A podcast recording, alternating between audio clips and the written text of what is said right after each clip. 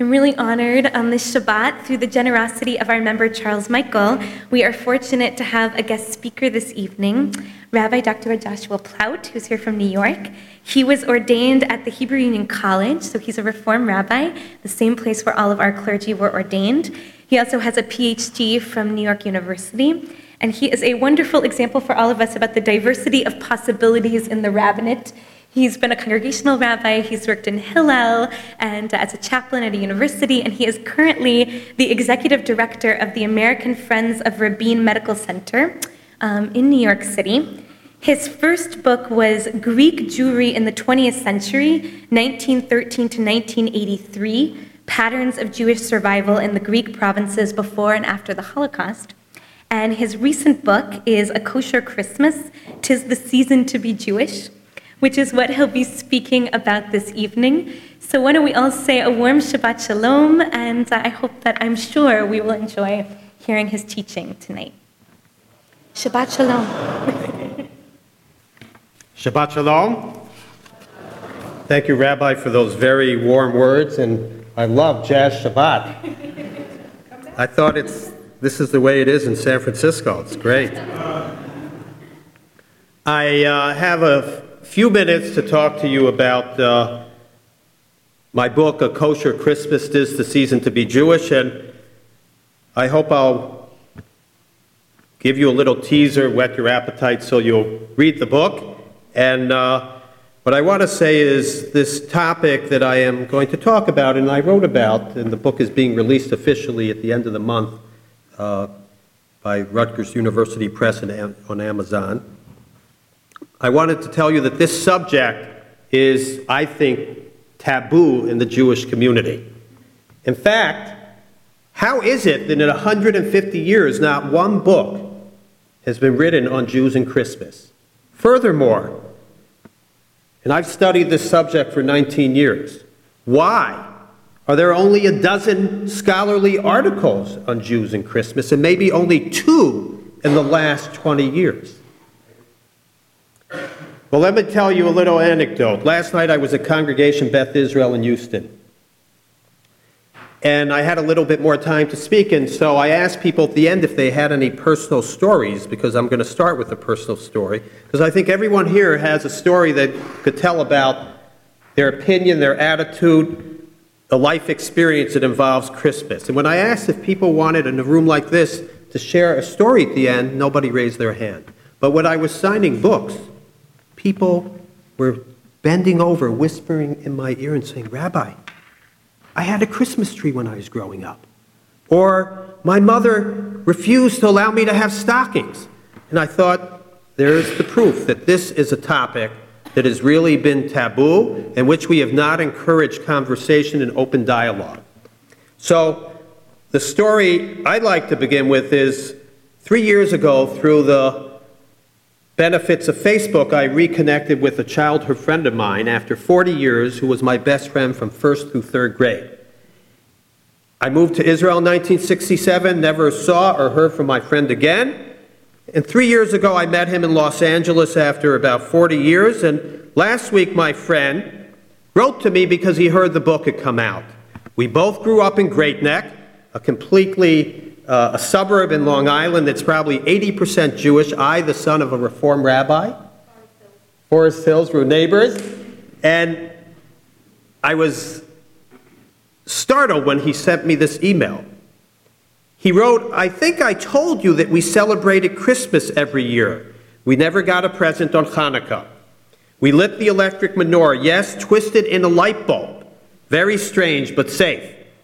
But that was all. My mother drew the line at a tree, though. We were never allowed to have one. It was all very strange but delightful as it made me look forward to Christmas every year as a child and every year now as an adult. As I married a non Jew and my children have been raised without religious instruction, I can tell you now that they will pass on Christmas to their children. Well, let's face it, as I said, everyone in this room probably has a unique Christmas story. I see some of you shaking your heads. So, why is it that Christmas evokes strong feelings among Jews in the United States? A little context. Some facts. Christmas is our most popular national holiday. But of all our holidays, only Christmas is founded on religious beliefs with traditions and symbols associated with Christianity. It was declared a federal ho- holiday in 1870. And since then, it's been celebrated privately in homes and churches and publicly in town squares and shopping malls across the United States. We all know Christmas is all pervasive. Sometimes it begins for some of us or for the commercial marketplace at Halloween or Thanksgiving, but it certainly doesn't last one day. So, whether we like it or not, both for celebrant and non celebrant, there is no hiding from Christmas. Now, unlike my friend Ronnie, who grew up with me in Great Neck, Christmas is not everybody's favorite holiday. And historically, Jews in America have devised a multitude of unique strategies to respond to the holiday season. Do we participate? Do we try to ignore the holiday? Or do we create our own traditions and make the season an enjoyable time? What I try to suggest in my book is that, particularly in the late 20th and early 21st century, we employ a multitude of strategies to face the particular challenges of Christmas and to overcome any feelings of exclusion and isolation. Now, my childhood friend Ronnie, who celebrated and celebrates Christmas, this is not unusual if you go back 150 years ago, when the German Jews in Germany and German speaking lands actually celebrated a cultural form of Christmas with a tree devoid of any religious content. And they brought this custom of displaying a Christmas tree to their homes from Europe to America, including to San Francisco.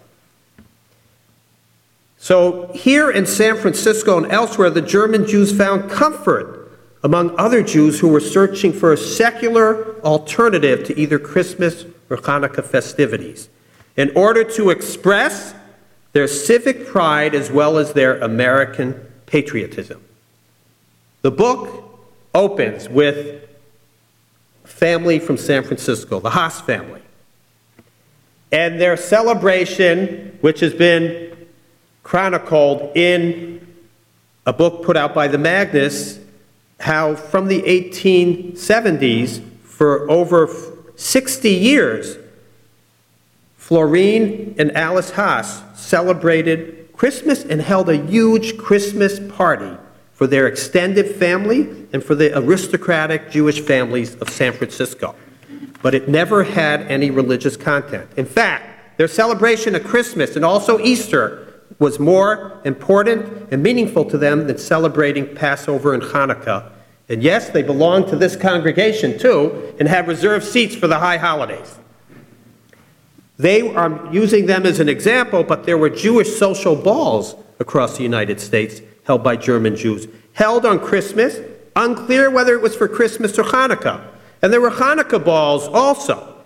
And there were Christmas trees at these social balls and this was also a time when there were evergreens present in Hanukkah celebrations. So, guess what? The rabbi of this congregation in, who served here, Rabbi Julius Eckman, I looked at his photograph outside. He's the second rabbi with the black top hat. He spoke in 1867 and listen to what he said about the people in San Francisco, probably members of his congregation, who were celebrating Christmas. He says it also happens that Hanukkah falls about Christmas time, and that in many Jewish families in which their own festival is, is scarce notice, Christmas is celebrated with presents to the children and illuminations in their parlors. Further, Rabbi Julius Eckman rebuked his congregants for abandoning their own festival Hanukkah in favor of Christmas with very harsh words I'll just cite a few. He quoted the book of Proverbs Drink water from your own cisterns, from your own wells, i.e., Hanukkah, and do not ape the stranger. Rabbi Eckman and other Reform rabbis across the United States, as a Counterpoint promoted that Jews should celebrate Hanukkah. And for a hundred years, they promoted and magnified the Hanukkah that we now have today. You also have the East European Jews who arrived who didn't buy into any of this. They, did, they feared Christmas and they rejected it, but the one thing they embraced on the Lower East Side and elsewhere was they started to give gifts during Hanukkah to the members of their family. And they started going to the Nickelodeons in 1905 and 6 in Manhattan, which is where the tradition comes from of going to the movies. And the day after Christmas, at least in New York, they would go up to the Catskills because everything was closed. So, a little bit of history. Where are we today? Jumping into the present. How should we respond to Christmas and how have we responded in a different way? Well, my professor, Jonathan Sarna, said that we still have a Christmas problem. That is, that even though it's a national holiday, we still on Christmas can't escape the religious nature of the holiday, and therefore our Christmas problem is unresolved. Well, let me tell you, my book tells you that I disagree with my friend and my professor because I think we have created strategies now to actually face Christmas and to make it mostly irrelevant in our lives. So, what are a few of the strategies? And I'm just going to tick them off, and then hopefully you'll want to know more and you'll read the book. So, when it comes to magnifying Hanukkah, did you know that there was a survey by 1988 that a majority of Jews in America celebrated Hanukkah? 98% of all Reformed Jews in 1988 lit candles. 87% by the Orthodox. Can you believe we're more than the Orthodox with lighting candles? 79% by conservative, and 70% of non practicing Jews lit Hanukkah candles. So it worked. From the time of Rabbi Eckman's rebuking his congregation until the 1980s, we definitely co opted Hanukkah. Now, what are the ways we've actually taken it into the mainstream? Well, I interviewed a woman who in 1996, Myrna Holtzman is the person responsible for the first Hanukkah stamp. And since then, it's been reissued every year by the U.S. Postal Service. And then I found out about other grassroots campaigning when in 1997, a nine year old girl, Mallory Blair Greitzer, convinced Leona Helmsley, after the, she said no, to have the lights on the Empire State Building be blue and white. And then we have in 2003 Jeffrey Hoffman, the Jewish astronaut, who, when he was in space, he actually, in the spaceship, brought with him a dreidel and a menorah, and he spun the dreidel. I don't quite understand how that happened in a spaceship. And it was televised live back to Earth by the Chabad Lubavitch movement. So, we magnified Hanukkah to the point where in Idaho, where there's not a large Jewish community, in December 7th, 2004, the governor there declared it National Menorah Day in the, in, in, the, in the state of Idaho. And finally, in 2009, Senator Orrin Hatch wrote a song as a gift to the Jewish people called Eight Days of Hanukkah. And he had an affection for Jews and Barbara Streisand and wanted her to sing it. But he said, acknowledging that given her outspoken liberalism, that a union between me and Barbara for, to form the song would require another Hanukkah miracle. Let me just say a few more strategies and then I'll end. There is the whole notion of how, another strategy, through popular culture, we have neutralized Christmas. The greatest example is Irving Berlin's song, White Christmas. It's devoid of any religious content. It makes all of us feel good. It's totally a secular song. And he wrote it as a Jew living in Hollywood, married to a non Jew, and he celebrated Christmas. But all the major Christmas songs were written by Jews. On the other hand, today you have parodies of like Adam Sandler's song, The Eight Crazy Nights of Hanukkah, which is a subversive way through popular culture to respond to Christmas. You also have another strategy volunteering on Christmas performing what I call the Christmas mitzvah, going to food shelters and going to shut ins and preparing meals for old age homes. And we perform the task that I call, in opposition to the Shabbos Goy, we have become the Christmas Yid. And it all goes back to us buying into the message of Charles Dickens and his Christmas carol. When you talk to people, why do they volunteer in Christmas? They'll say, because it's the good Jewish value of tzedakah, and why not do it on Christmas? So it's a strategy of making Christmas Jewish through your acts of volunteerism. And another and final strategy is what I call Chrismukkah and Festivus, holidays for the rest of us.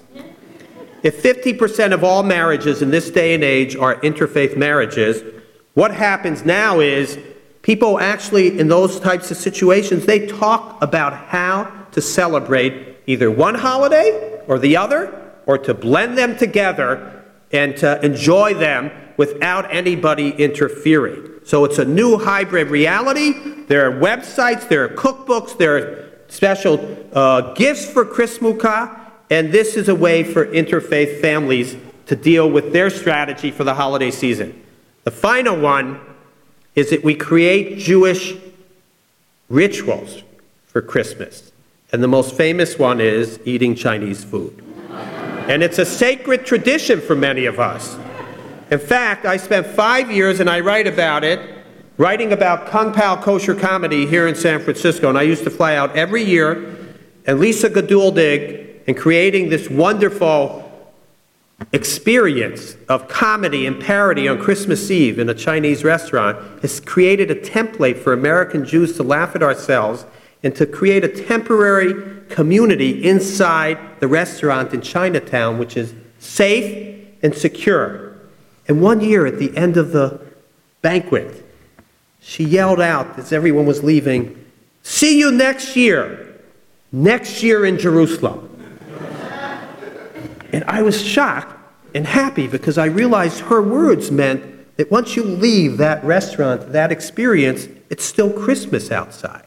So, all of these strategies, in many ways, have to do with creating a very tight insider sense of community, and it served us well to the point where I think we have used the seasonal period to rethink, to redefine, and to negotiate what it means to be a Jew in America.